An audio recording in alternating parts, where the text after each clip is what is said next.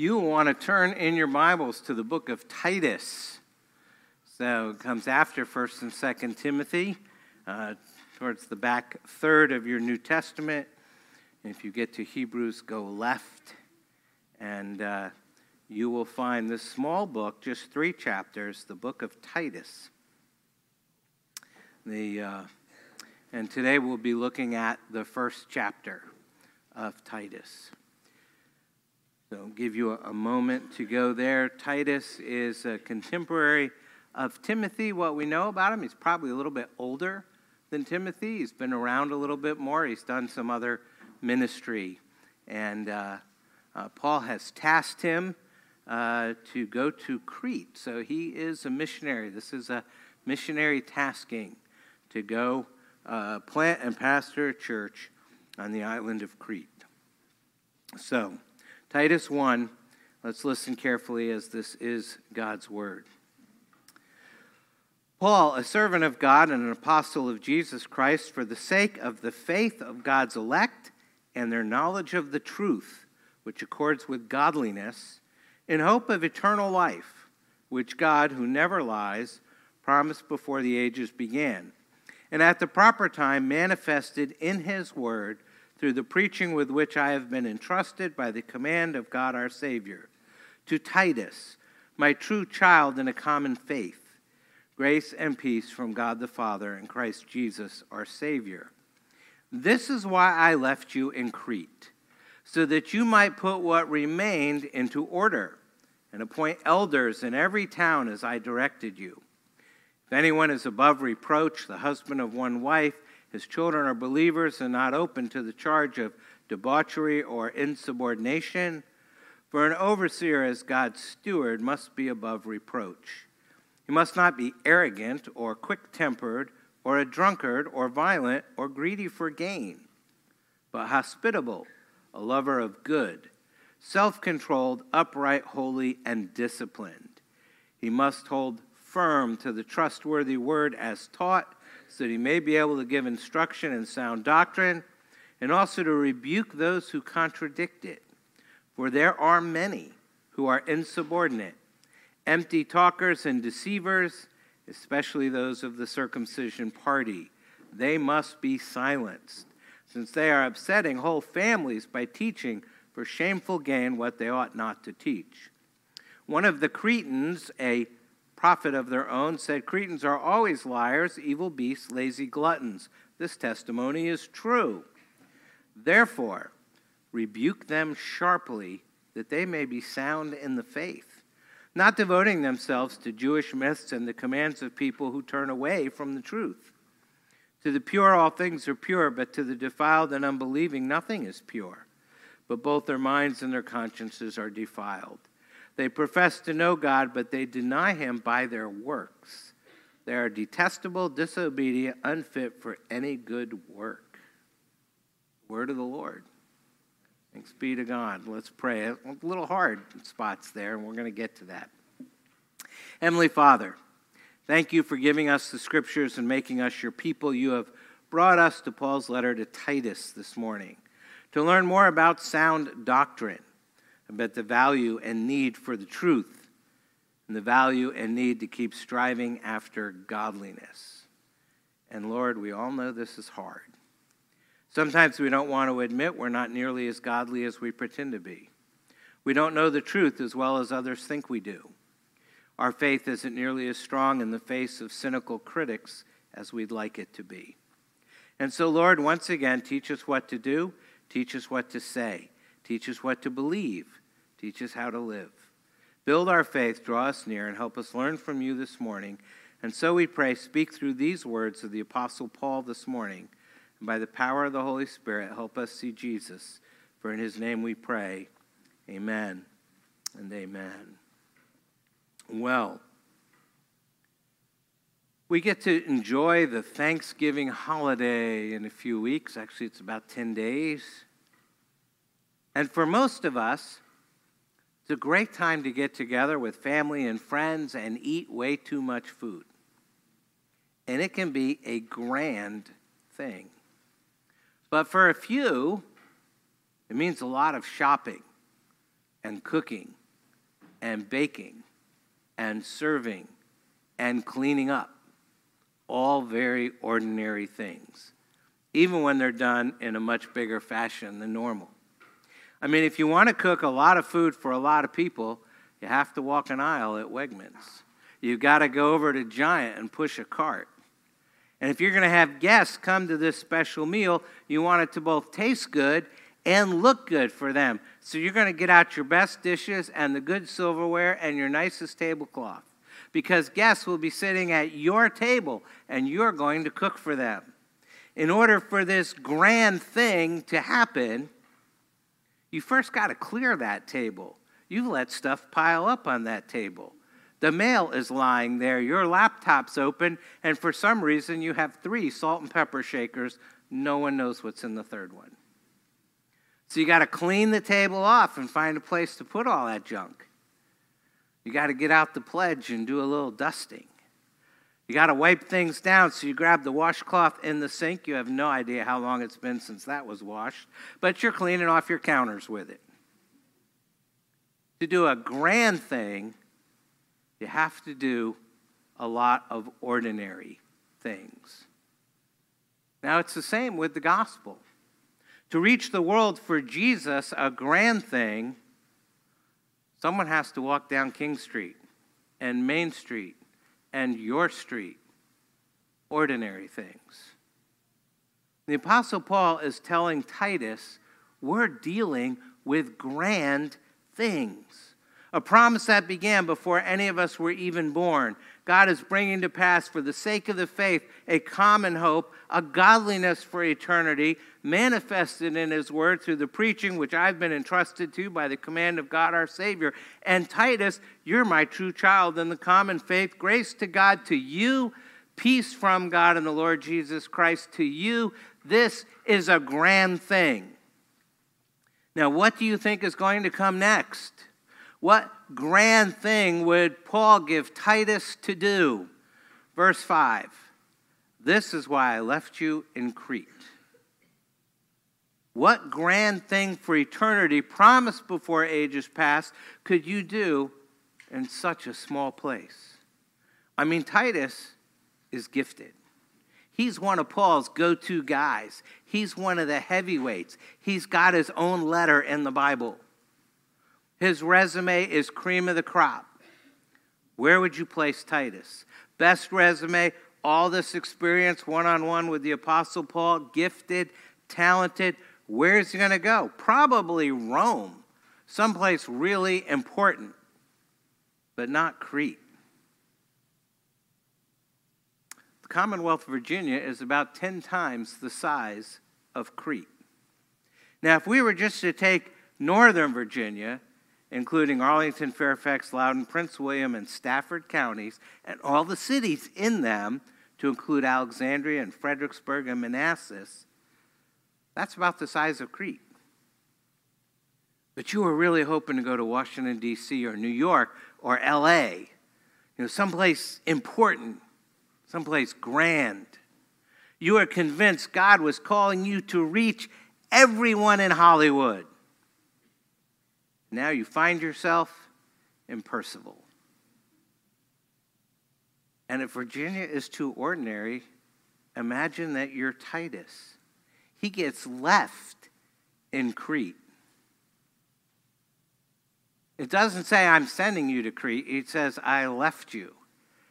You almost get the, the idea that they've, you know, they're going to the port and they're getting ready to get on the ship. And Paul says, wait a minute. You get to stay. We got work for you to do here. Takes like Rome. He gets left in Crete. I don't even know if I would think of Crete. It's such an ordinary place. Cook a big dinner for a lot of people to eat at your table. You got to push a cart down an aisle at Aldi's. To do a grand thing, somebody has to reach Crete. And so Paul leaves Titus there. And he leaves him there because he's given him a number of tasks to do. And most people kind of skip over the first part, which is an extended greeting. And then they skip over the last part, which is about confronting false teaching, because who wants to do that? And they focus primarily on the middle section, which is about appointing godly elders, which is important. But I'm going to focus on the first and last sections, because I think all three sections are tied together by Paul's emphasis on the truth. Now, to most of us, the truth sounds like an ordinary thing. But to the Apostle Paul, it's a grand thing. However, in our culture today, it's almost a non thing. After all, truth is seriously out of fashion these days. And it's out of fashion because Christians have become so beleaguered by those who have much to gain from scorning the faith. So many people have planted their flags on something other than the truth, like usefulness or comfort. It's also out of fashion because some of those who shout loudly for the truth have acquired a reputation for intolerance of diverse identities and traditions. and so, not wanting to be thought small minded, a lot of believers have stepped away from using the word truth. It's out of fashion. Because we live in a time and era where truth has become something to be questioned, to be discredited, to be undermined by claims of bias and privilege. And our culture would greatly prefer that we avoid the word entirely. And actually, it wasn't much different in Paul's time. But rather than run from the word, Paul embraces it, he emphasizes it, and he encourages Titus to focus on the truth. And so he starts by talking about God's people and their knowledge of the truth, verses 1 through 4. If you have an outline, uh, that's your first blank there. Knowledge of the truth. If you want one, they're on the website. You can download it, look at it on your phone. Um, knowledge of the truth, verses 1 through 4. Paul, a servant of God and apostle of Jesus Christ, for the sake of the faith of God's elect and their knowledge of the truth, which accords with godliness and hope of eternal life, which God, who never lies, promised before the ages began, and at the proper time manifested in his word through the preaching with which I have been entrusted by the command of God our Savior to Titus, my true child in a common faith, grace and peace from God the Father and Christ Jesus our Savior.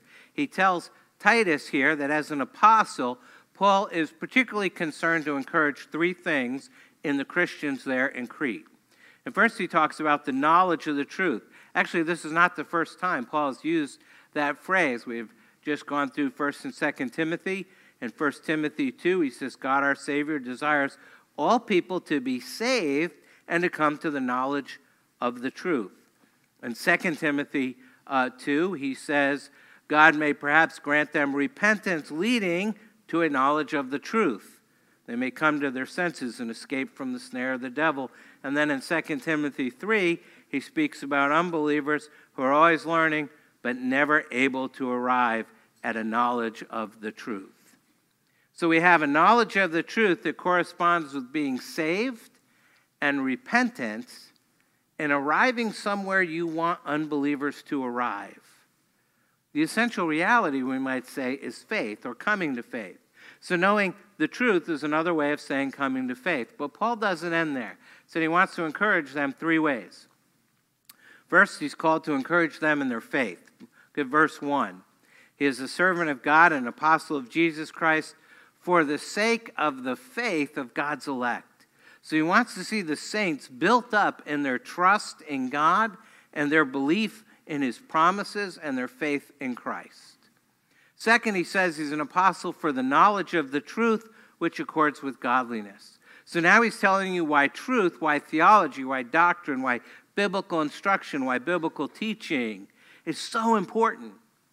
Because the truth goes hand in hand with godliness. God's truth is given to us in order to cultivate godliness so that we would be more like Christ so that we would more consistently bear the image of God as we live and witness in the world. Now, there's a sense in which godliness is not just for the future, but also for the present. The present for Titus, and the present for us.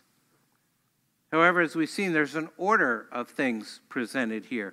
Paul doesn't command godliness so it produces faith, rather, he preaches the truth. He wants his hearers to know the truth by faith.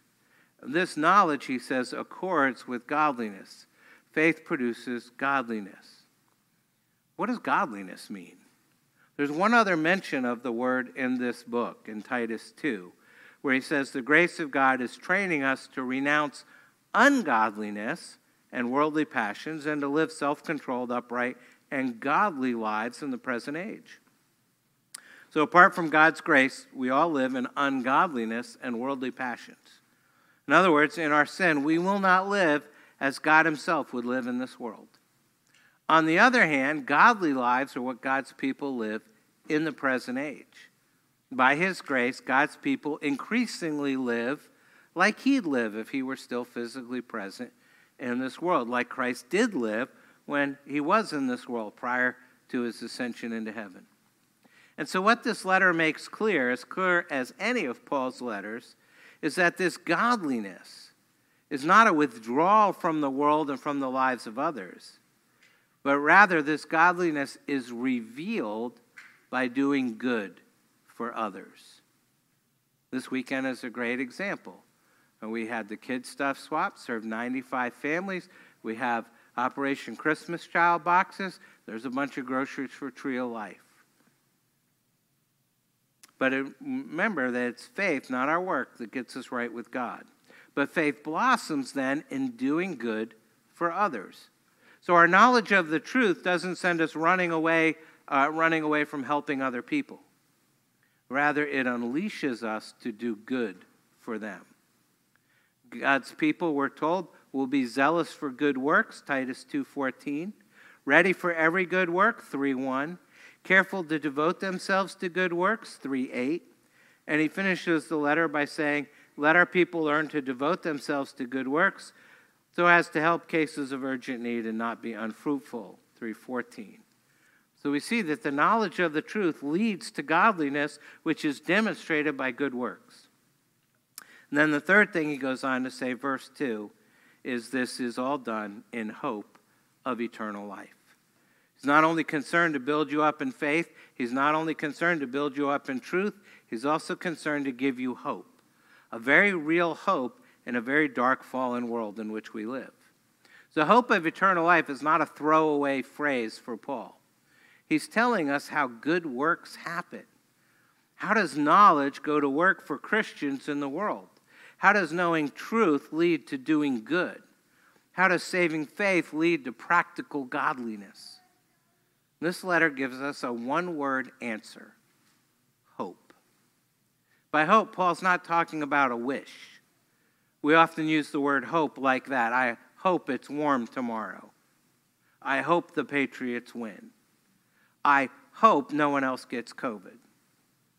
We often use hope for our wishes about an uncertain future. But that's not how Paul uses the word hope. This is not a wish about the uncertain. This is a well founded faith with a future orientation. This is knowledge of the truth looking forward. And how do we know that Paul has such a strong concept of hope in mind? Because look at the very next phrase uh, there, verse 2 in hope of eternal life, which God, who never lies, promised before the ages began. This hope, which catalyzes Christian faith into action for the good of others, is based on the word of a God who never lies. That's why Paul mentions God never lying here. God's truthfulness is absolutely critical to our hope. Our hope is as good as God's word. Our hope is not what we wish, our hope is what God has promised, and He never lies. Christian hope is not a virtue that originates with us, we don't muster it up. Hope in us begins with the sure and certain promises of a God who never lies. Christian hope begins with God and what He says. Now, Paul says something very similar in uh, Colossians 1. He says, We heard of your faith in Christ Jesus and the love that you have for all the saints because of the hope laid up for you in heaven. We see even there, people of faith did good for others, showing love because of their hope. Faith in the present fed hope in the future, which released the people from earthly fears in order to do good for others. So, here at the very beginning, Paul explains the importance of holding to sound doctrine. And one mark of a healthy church that it's filled with people who love the truth, who know it's important, who are being transformed by it, because the truth forms godliness in us. And that's what we aim for, not just in Crete, but also here in Northern Virginia. But that knowledge of the truth has to come from somewhere. And that somewhere is the teaching of the truth. Verses 5 through 9, the teaching of the truth. He says, This is why I left you in Crete, so you might put what remained into order.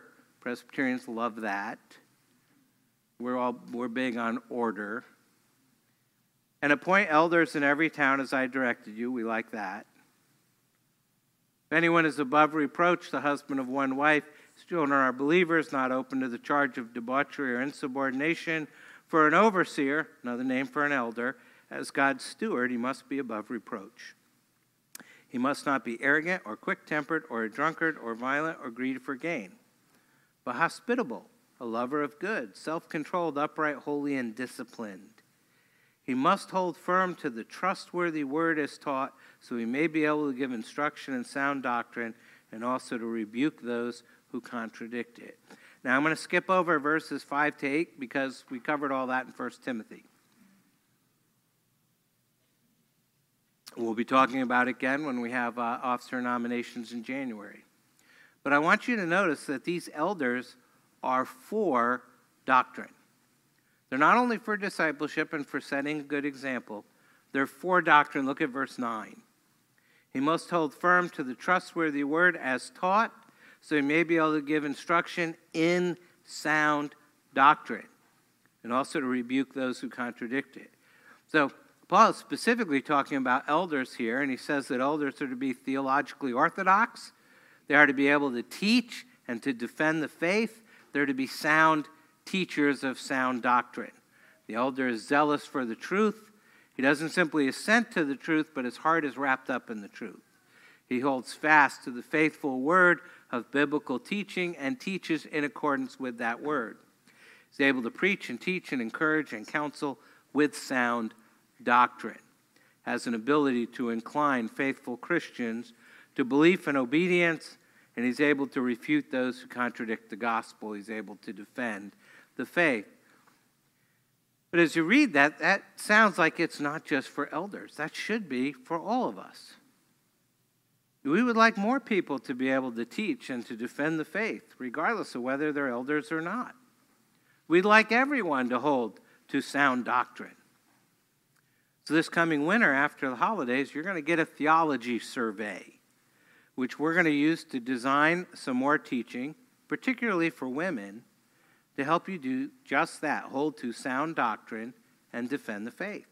So look for that. Please fill it out when it, we send it to you. Now, one of the most enduring books of the last 30 years is uh, Mark Dever's The Nine Marks of a Healthy Church. I think this is like the first official edition. There's probably about a dozen of them at this point.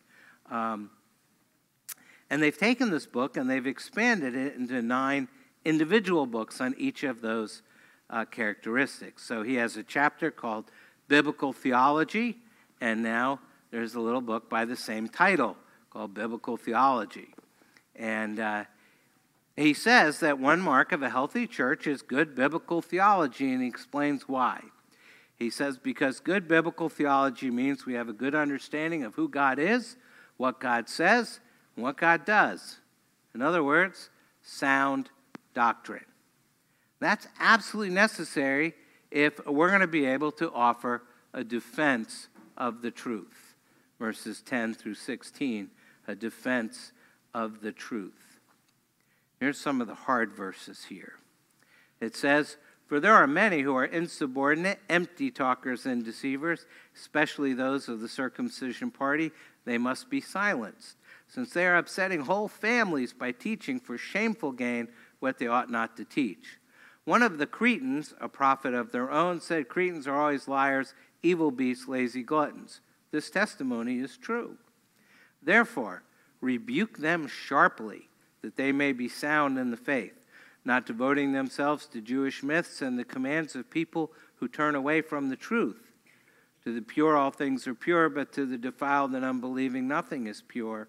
But both their minds and their consciences are defiled. They profess to know God, but they deny Him by their works. They are detestable, disobedient, unfit for any good work. Don't get on the wrong side of Paul. So clearly, the Cretans are not renowned for their morality amongst their contemporaries. If we read verse 12 again, we see a rather unflattering quotation about the Cretans that apparently one of their own authors had stated about them. In fact, even today, if you call someone a Cretan, it's bad. And apparently, this new church plant and church planning network that Paul is leaving Titus in Crete to establish, to go around and start churches and appoint elders in every town is in a land that is well known for being notoriously sinful. And so Titus is left to minister uh, to a church, to believers in the context of a society that's saturated with immorality. All that sound familiar? Paul's words to Titus are timely for us because of the corresponding circumstances we face in a modern culture that's rampant with immorality, and an immorality that is permeating and penetrating Christian churches as well. In fact, it becomes apparent in this letter that one of Paul's concerns is that the immorality of the culture has impacted the congregation deeply. And he recognizes that Christ calls us to be in the world but not of it. And yet, it seems that in this congregation here, you can say there's at least some who are of the world but not in it. The world is in the church, and Paul is concerned that the church needs to be distinct, especially in an immoral context. And so Paul wants this new congregation in Crete to be strongly exhorted to be countercultural in their living and biblical in their thinking. He's telling Titus the eldership must rebuke these Christians who are fading and falling under the pressure of a constant cultural assault. All of which makes Titus incredibly relevant. How do you live out the faith in a really difficult, immoral place like Crete or Virginia? How do you respond when Christianity is consistently despised or belittled by people in Crete or Virginia? where most people find it irrelevant or even stupid in Crete and in Virginia. Now, there's little doubt about what's going on in our world, but at least in the church, we rarely get such head on assaults on what we believe. What we do often get is a watered down version of what we believe. Enough to sound sort of right, but we're not sure but not strong enough really to build our faith. Now, I mentioned uh, Mark Dever's book, Nine Marks of a Healthy Church, and in it, he gives us an example of what a defense of the truth might look like. It's a long quote, uh, but he writes uh, I had made a statement in a seminar about God. And Bill responded politely but firmly that he liked to think of God rather differently. For several minutes, Bill painted a picture uh, for us of a friendly deity. He liked to think of a God as being wise but not meddling, compassionate but not overpowering, ever so resourceful but never interrupting. This, said Bill, is how I like to think about God. Now, Mark's reply was perhaps something sharper than it should have been, by his own admission. And he said, Thank you, Bill for telling us so much about yourself, but we're here to study God. We want to know what He's really like and not simply about our own desires. The seminar was silent as they took in this potential breach of politeness on my part. but they also took in the point. So I made some appreciative noises towards Bill, and we got on with our discussion about the nature and character of God as revealed in the Bible. What do you think God is like? Not what do you like to think God is like, but how do you put together the God of Christmas with the God of the great judgment on the final day? What is your understanding of God and what He is like? To some folks, this whole discussion may not be relevant. However, this inattention to belief fits our culture's impatience with detail. In our society today, beliefs have been domesticated. We no longer fight about them. We don't argue about them. We may not even care about them. After all, we think so many beliefs are merely passing fashions or momentary expressions of individual wants or desires. This is all still Mark Dever. Americans create designer religions and smorgasbord faiths. I'll take a little of this from Hinduism and a little of that from Christianity and a little of this from my grandmother, I don't even remember what she was, and put it all together as our own individual, unique religion. Today, people believe to be true what they desire to be true. Long held Christian beliefs about everything from the nature of God to morality have been reshaped and have become unimportant to so many people. They have been jettisoned in the name of making Christianity more relevant, more palatable, more acceptable to today's hearers. So, how relevant are your beliefs to your life? When you sit here in church, how much do you examine the words of the prayers that you heard or said? How much do you think about the words of the songs you sing? How about the words you heard from Scripture?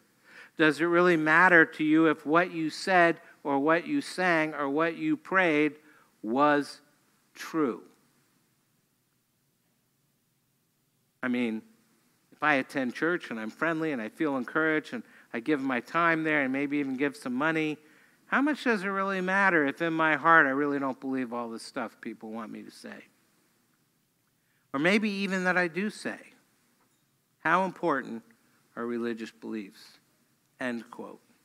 That was all Mark Dever. And he's asking this question how important is doctrine? How important is theology? How important is what we believe about God? And I think Paul would respond, as he has here you must, not that you should, you must hold firm to the trustworthy word as taught so that you may be able to give instruction may be able to give instruction in sound doctrine and also to rebuke those who contradict it he doesn't say it's a good idea he says you must Paul's solution to this situation is to the point, but the reality is off, it's, it's really pastoral as well. It sounds harsh. we're told, verse 13, rebuke them sharply, addressing a church that has been lax and hesitant to deal with false teaching. Paul's very firm in his instructions. As the surgeon cuts away diseased and infectious tissue that threatens the health of the body, we have to cut away toxic teaching. But what is our goal in performing this spiritual surgery? It's pastoral, it's redemptive. It's so that those who are self deceived and deceiving others, Paul says, may be sound in the faith. We're not punishing them, we're trying to restore them. We cut to cure.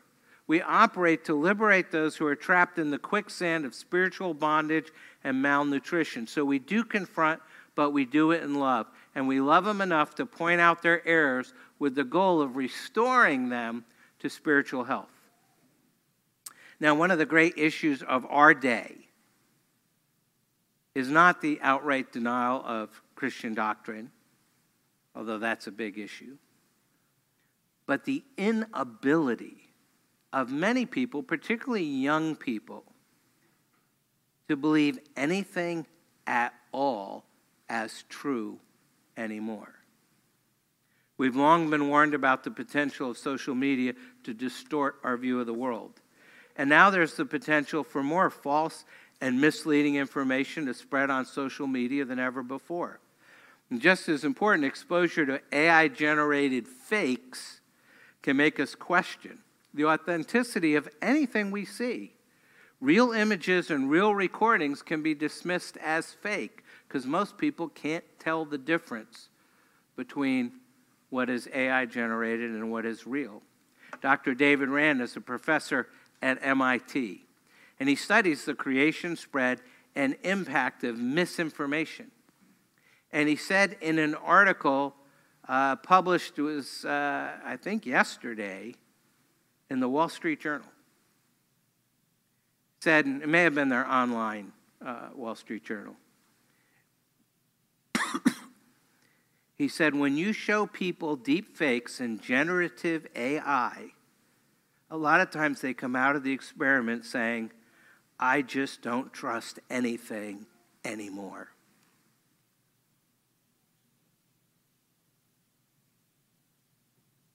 Another researcher in the same article, excuse me, said the combination of easily generated fake content and the suspicion that anything might be fake allows people to choose what they want to believe.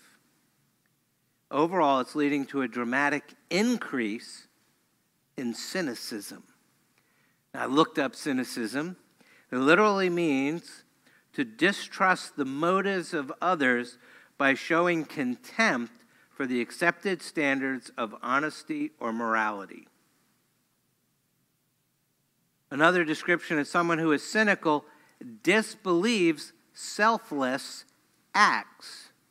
Their working assumption is that all actions, even good works on behalf of others, are ultimately selfish. I help you solely because it makes me feel good.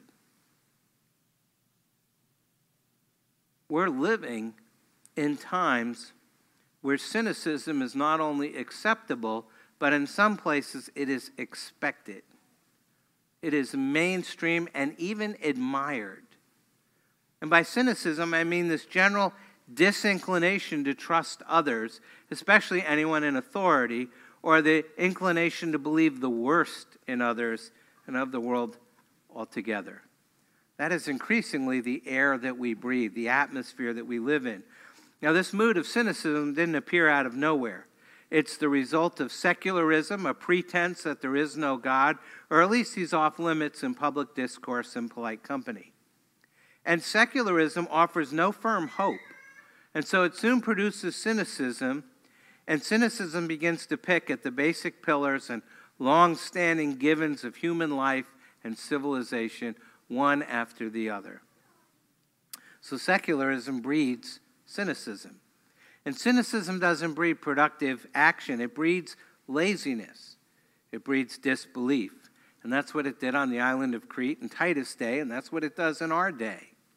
And thus, Paul's letter to Titus is written to counter the unbelief and the laziness of Crete and its false teachers. And we need to use it today to counter the unbelief and laziness of false teachers here where we live. Paul writes with a countercultural message, just as countercultural today as it was then. And that's because it's a message of hope. And that is something sorely lacking in the world, in the culture, in our society. Genuine hope, objective hope, hope that affects productive lives. In verse 2, he mentions the hope of eternal life. Later in Titus 3, he uses the exact same phrase, the hope of eternal life. What cynicism gets right is that we are indeed living in a fallen world. Our world is not what it was at the beginning. The human race sinned, sin entered in and remains. We're born in sin. And if there is no God, then there is indeed a lot to be cynical and hopeless about. And this is precisely where we as Christians can say, We can hear you on the doctrine of sin, even though you don't call it that. We believe this world is messed up in many ways, and there is a lot to be critical of. But we believe the story doesn't end there. We believe in redemption. We believe in change. We believe in grace. We believe in Jesus. We have hope, genuine, real, everlasting hope. We reject cynicism because we have.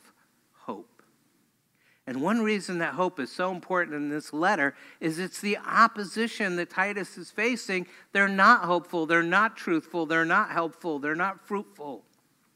The problem people in Crete do a lot of talking and not a lot of practical good. They're empty talkers and deceivers, verse 10, who must be silenced, verse 11. They're not just liars, but lazy, verse 12. They profess to know God, but deny Him by their works, verse 16.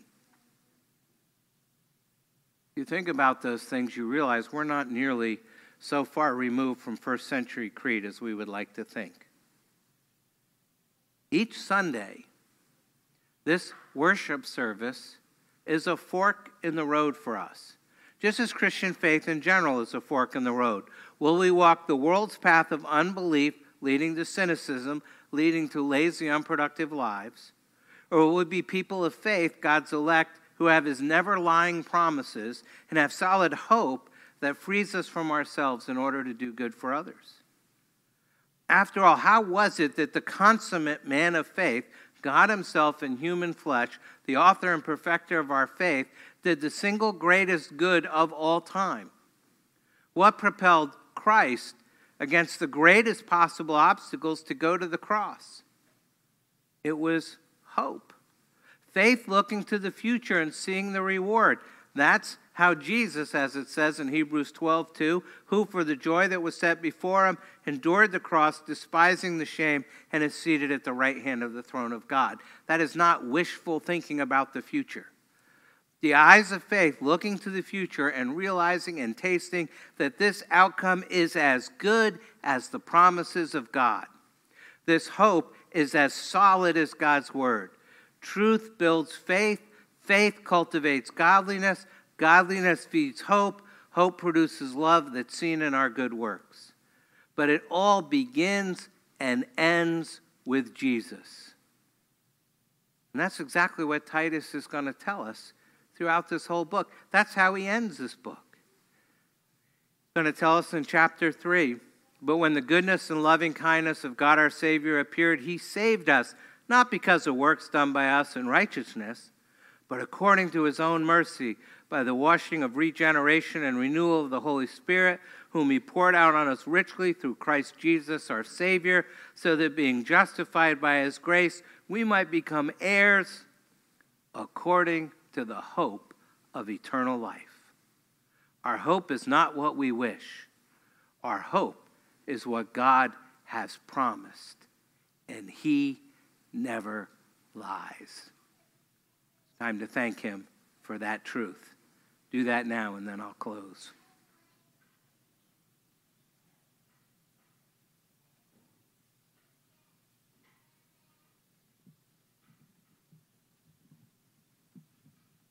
Let's pray.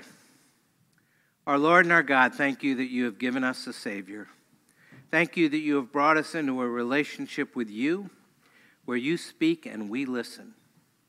Father, we say we love your word, but we don't always live like we do. Help us to teach and to hear your word. Help us to align our lives with that word.